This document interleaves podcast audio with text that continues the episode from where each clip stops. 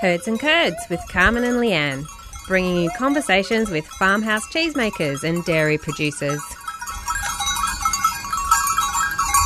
The first Sunday of the month at 7am on your favourite station, 3CR, 3CR Digital and 3cr.org.au.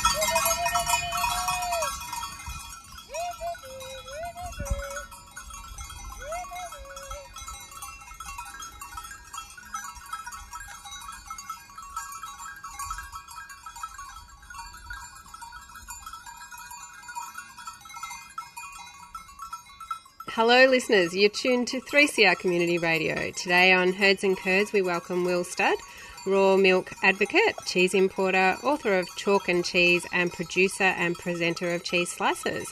Hi, Will. Welcome to Herds and Curds. Oh, hi there. Thanks for having me. Well, it's great to have you here. Um, Carmen and I were discussing how we think we interviewed you on Food Fight about 10 years ago about uh, your campaign with raw milk at the time. So Around the time of the, yeah. I think it was the P1007 production and processing requirements for raw milk when that was being contemplated for the regulation change on raw milk cheese production in Australia. Yeah, that's that's right. So what happened uh, was in, in around 2007, 2008, uh, Food Standards Australia New Zealand, known as FSANZ, decided that uh, rather than look at applications on an individual basis, uh, which they'd, which they'd done for Roquefort, they would look at changing the regulations for Australian cheese producers. Um, and and uh, that process started around 2000, as I say, 2007, and it took them another decade before they came to a conclusion. That's outrageous, really, isn't it? I mean, your experience that's been mirrored in other proposals you've made, um, and so we do want to focus on on your kind of battle, your advocacy for real milk cheese production. Let's do this through your background in cheese production. Tell us what motivated you in the beginning to get involved in this industry. Okay, well, I got it, I got into cheese uh, way back in the seventies in London, and uh, believe it or not, searching out farmhouse and artisan cheese in those days was part of a counterculture, um, and uh, the world in those days was moving towards more and more industrial production. Uh, by that I mean block cheese, commodity cheese, etc and the, the small artisan producers were disappearing, and it, it just took a group of people to to stand up and say, "Hey, hang on a minute, we want cheese that's got some real character, that's got some some, real taste of place."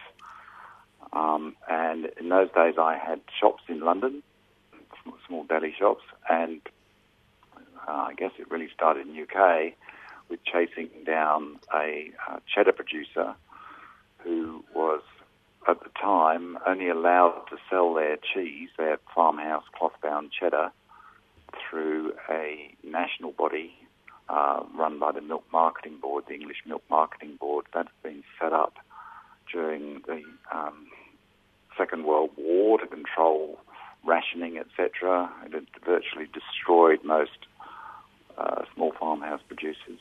Mm. Uh, because they had to, they, they went they were only allowed to make certain types of cheese for the war effort, and after the war there was still rationing, and uh, the, the, milk marketing board controlled uh, the maturation of traditional farmhouse cheddar, and when you bought it, you really had no idea where it came from. It was it was traditional cloth-bound cheddar, but it came out of this big storage area called Crumpways.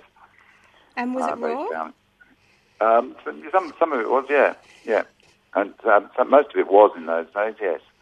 Um, uh, what happened is I was, I was, approached by someone who said that uh, they they could sell me cheddar on the side, and, uh, this, cheese producer, which is actually Quicke Farm, they'd been they'd been producing this um, raw milk farmhouse cheese, and they'd been unable to sell it through Crumpways. They couldn't get the price they they wanted for it.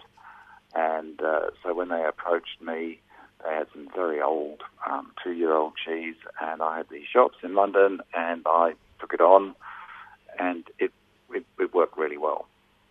Well, when people tasted it, they go, "This is the way cheddar used to taste." um, which was fabulous, and we couldn't get enough of it. And actually, um, yeah, it, it, it was very, it was very successful, and we made a name for, for that cheese, and that sort of sparked an interest in the English um, side of artisan cheese. And at that time, we uh, Britain was just starting to experiment with um, continental, as they called it, artisan uh, raw milk cheeses. So they were just starting to come into London, and uh, I was part of that. So I had a big cheese counter just off Sloane Square, and um, that was very successful as well. It was it was partly passion, but it was also good business. And so at that time, were you reluctant to leave? I mean, that was a really changing, evolving cheese landscape in, in England. Were you reluctant to leave that culture and m- come to Australia? No, no. I I fell in love with an with an Australian lass, Bonnie, and uh, I was ready to get out of London. When it came to raw milk cheese, it was it was fine, but there were a lot of other social tensions and stuff happening which weren't particularly um, nice. I had a young family, and coming over to Australia was was a dream. And so you came in the early 80s, is that right? Yeah, I, I arrived here in 1981 eventually. Yeah. And upon coming here, what was your your opinion of Australia's cheese landscape? Oh, do you want an honest answer? I or- do. We do. Well, it wasn't that I couldn't believe it. I mean, the, the level of the lack of knowledge was extraordinary. There wasn't there wasn't any knowledge. I mean, Australian cheese scene seemed to be all about um, commodity, and there's reasons for that, which I now understand. But uh, it was all about commodity, and uh, when it came to international cheese, it was all about commodity too. What cheeses were we consuming? Yeah, it's all about singles and block cheese and uh, the imported cheeses. Everyone got excited about Edam and Jarlsberg and That's right. you know, it was like yes, of course. Jarlsberg. There was no local production. I mean, the only local production I came across was some rather sad camembert, which people proudly said this is made in Gippsland, and it was wrapped up in this really heavy-duty foil. And when you unwrapped it, it inevitably stunk of ammonia and really, was, you know, really bitter and horrible. Um, I think I can say that now because I don't make cheese anymore. But it Yeah. it was awful. So, but it was also a great opportunity for me because I'd come from this background in the UK where farmhouse artisan cheese had taken off. So between when I started in cheese, started in cheese in, in the early seventies, and that, that cheddar producer, um, and and by the time I got to Australia, um, sort of six or seven years later, there'd been a revolution in in uh, UK in the sense the milk marketing board had, uh, had, had had stopped controlling the maturation of cheese, and there were all these new producers coming along making really interesting new artisan cheeses from raw milk. And so when I got to Australia, it really wasn't a great stretch of the imagination to go, okay, um, that's that's that's a trend in Europe. Why can't we have a similar trend in Australia? I guess even today, if I think about it, that it's the same thinking. As, as I look at the rest of the world, and then I look at us, and part of what drives this, this idea to have raw milk cheese is that the rest of the world is enjoying raw milk cheese, and here we are, still wondering whether whether we're going to allow it. Gajagurajan, Gunnerman. This is Stephen Pigram from up Broomway, Yawuru Country, and it's great to be down in Melbourne, and you're listening to 3CR Community Radio. Been here for a long time.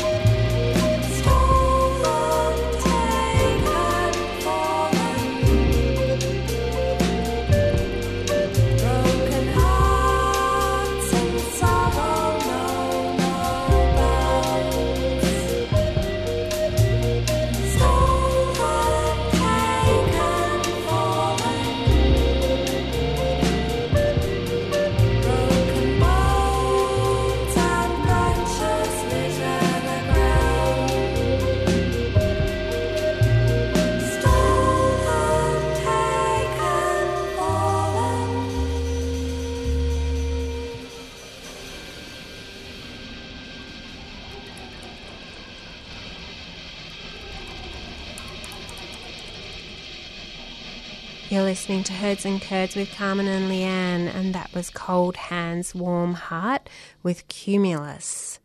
And we're in conversation with Will Studd, so let's get back into it. Australia didn't introduce mandatory pasteurisation until um, 2001, 2002, when the National Food Authority was formed and it joined up all the states. Mm. So, in fact, there was raw milk cheese being produced in Australia in, in the 1980s. I wasn't aware of it, but there certainly was some, and uh, 20 years later, there still was some. So, uh, cheeses like Heidi, um, Heidi was made from raw Mhm. milk um, in the 90s, and uh, Pyengana was always made from raw milk, raw milk uh, until until 2000. Right. So there two was- there was raw milk producers. Was it- cheese, but- was it only in Tasmania? Uh, no, no. South Australia, we used to get a really good raw milk cheese too. But the, it, so until the National Food Authority came along at the end, of, I think it was 1998, the National Food Authority was formed. It joined all the state authorities into one national body. Before that, each state had their own regulations about how cheese was had to be made. And, and so South Australia and Tasmania, for example, allowed the production and sale of raw milk cheese. Mm-hmm. Um, and I can I can remember getting a fabulous cheddar from I think it was I can't remember the name of the gentleman, but he had two cows. He made a lovely raw milk cheddar. Very interesting, very up and down in quality in South Australia. But uh, yeah, you could still find that sort of thing.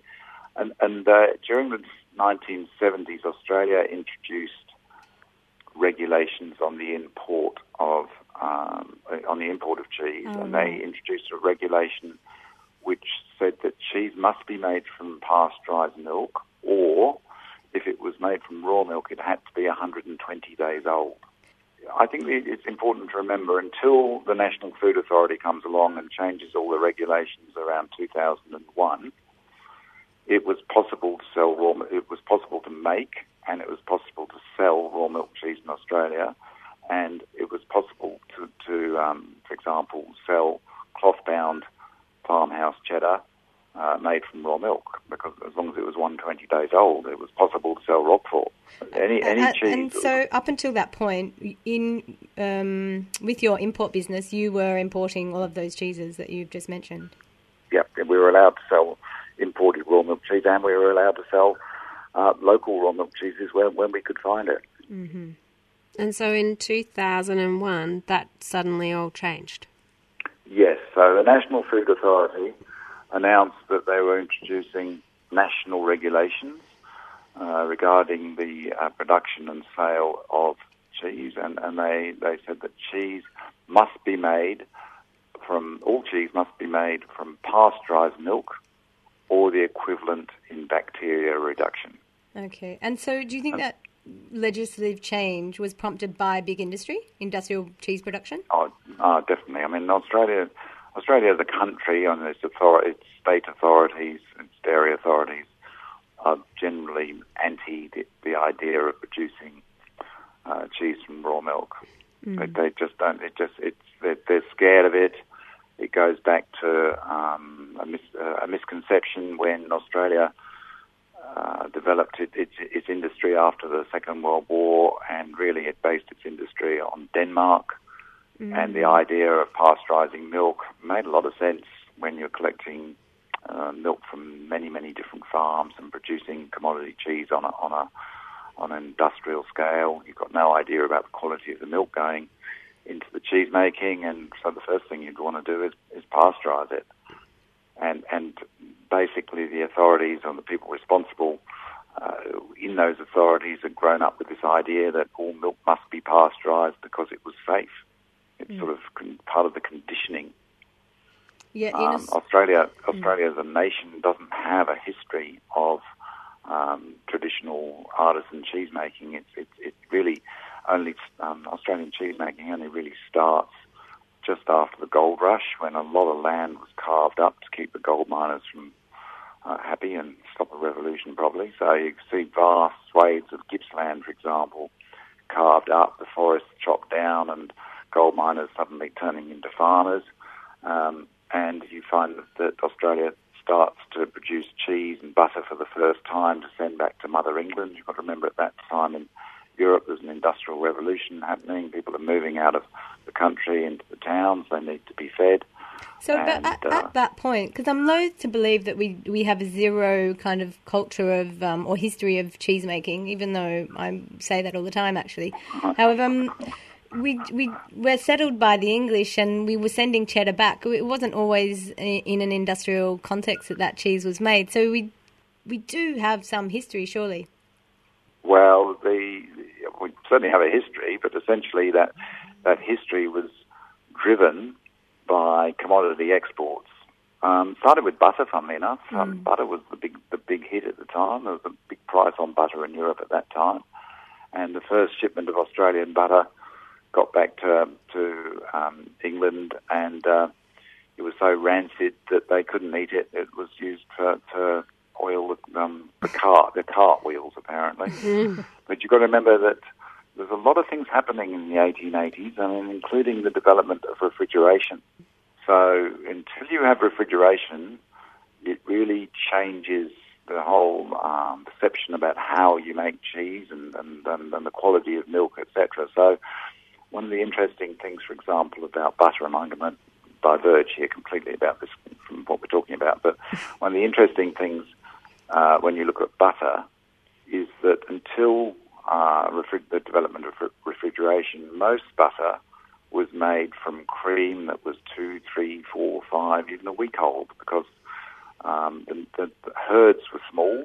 There often wasn't enough cream to make to be worthwhile to make butter, so that when butter was churned into cream, generally speaking, it it, it had started to turn or it was cultured, mm. and that's what we know as cultured butter. And that was the way butter was always made in Europe and the rest of the world until refrigeration comes along. And what does refrigeration do?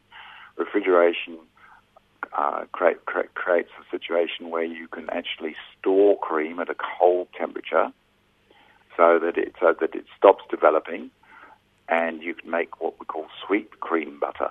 So the butter that we made in this country wasn't traditional cultured butter, mm. uh, where the cream had sat for, for days at a time uh, and soured and developed loads of flavour. It was what we call sweet cream butter.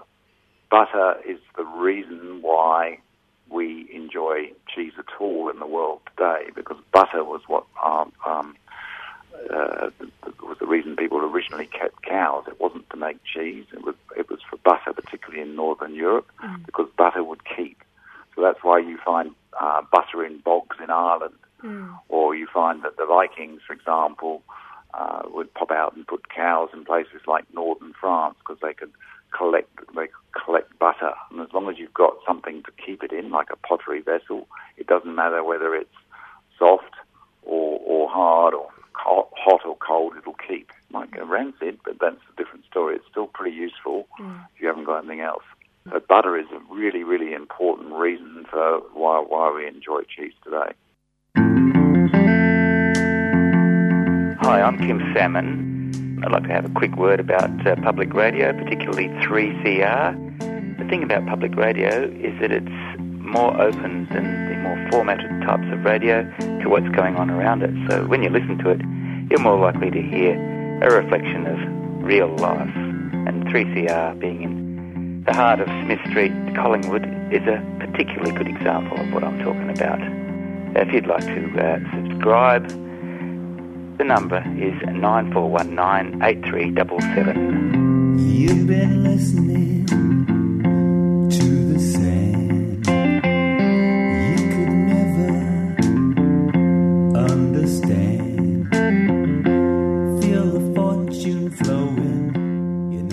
listening to Herds and Curds with Carmen and Leanne, and today we're in conversation with Will Studd. Tell us why raw milk cheese production is so important to you? Well, because it, uh, when you make cheese from raw milk, you, it reflects a genuine taste of place. Uh, the best way to describe that is, is uh, to try to try and understand that is when you pasteurize milk, you essentially destroy all the flora in the milk that reflects where it comes from. You, you, you pathogens, non-pathogens, you basically you pasteurize it and, and you know you, you totally clean it. So then mm-hmm. when you want to make cheese, you have to add back in starters. So in, in, when, we, when we make pasteurised cheese in Australia, what happens is, generally speaking, we, we pasteurize the milk, so we clean it up so it's super, super clean. It doesn't reflect any of the terroir of where it comes from. And then we take a starter, which generally is made by an industrial producer in Europe, Mm. and we add it back into the milk to uh, to sour it and, and set it. So that milk then got, doesn't reflect doesn't reflect where it comes from at all. It reflects the choice of starter by the producer. Mm. And then in, in, in industrial production, we then, um, depending on the type of cheese, just say it's something like cheddar, we'll we'll um, make the make the cheddar, and then we'll vacuum pack it so that there's um, and, and mature it in, in, a, in a airless atmosphere.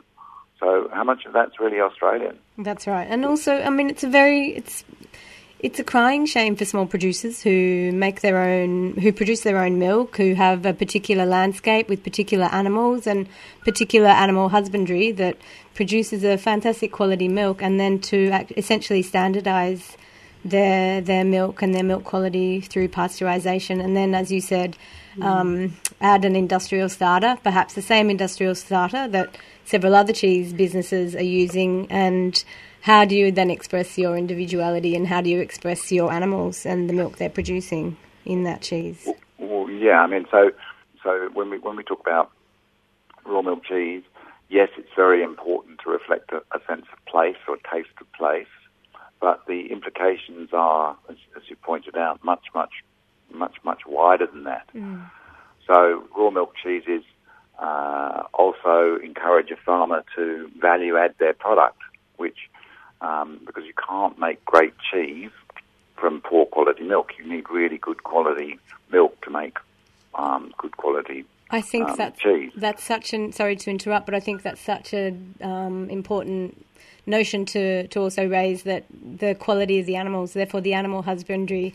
When it's a you know you have a farmer working closely with their herd with beautiful animal husbandry techniques or beautiful ethics around their production, then that's a wonderful reason to also produce great quality milk is to actually encourage great farming practices and animal ethics.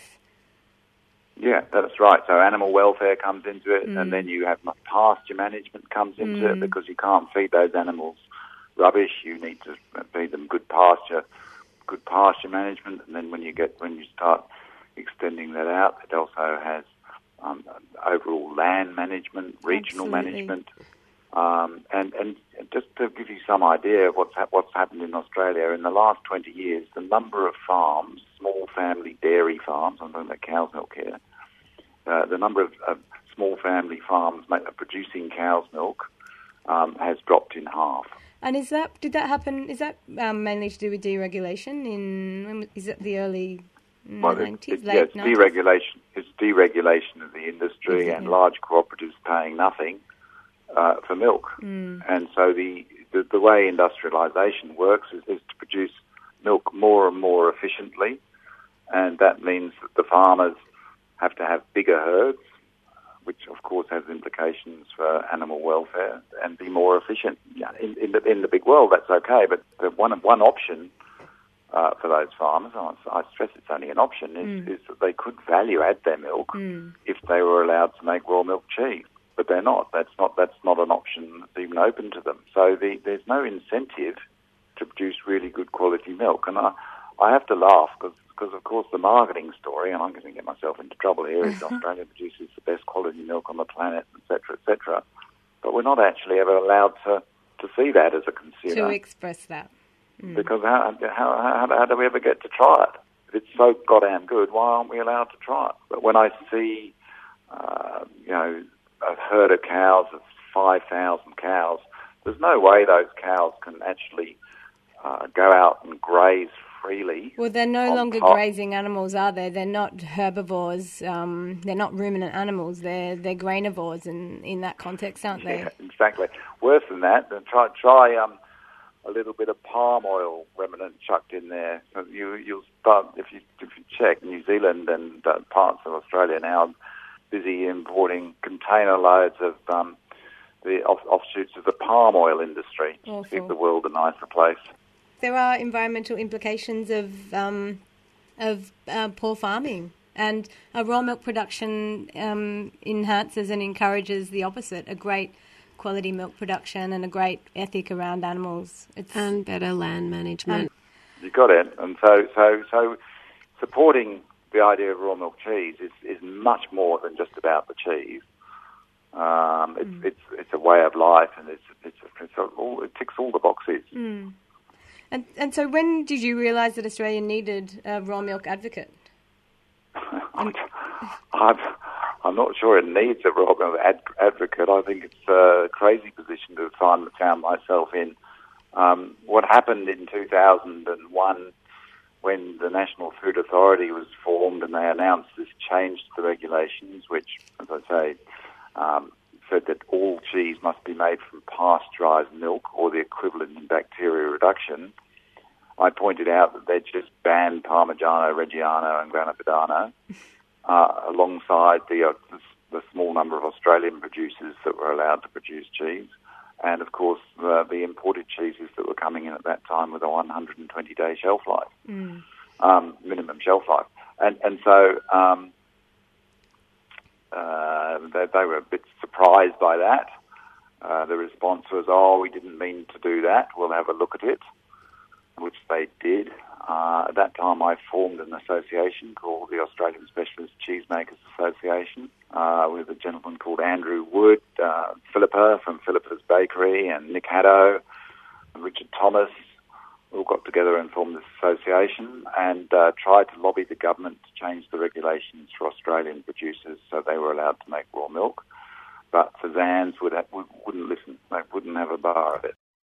Five, four, three, two, one. You're listening to 3CR Community Radio. This has been Herds and Curds with Carmen and Leanne, and we've been in conversation with raw milk advocate Will Studd. We'll be playing part two of our conversation next month on the first Sunday of the month at 7am, or you can listen via our podcast, Herds and Curds. And don't forget to check out our Instagram page, Herds and Curds, for more little updates about the show, what's coming up next, and some great photos too.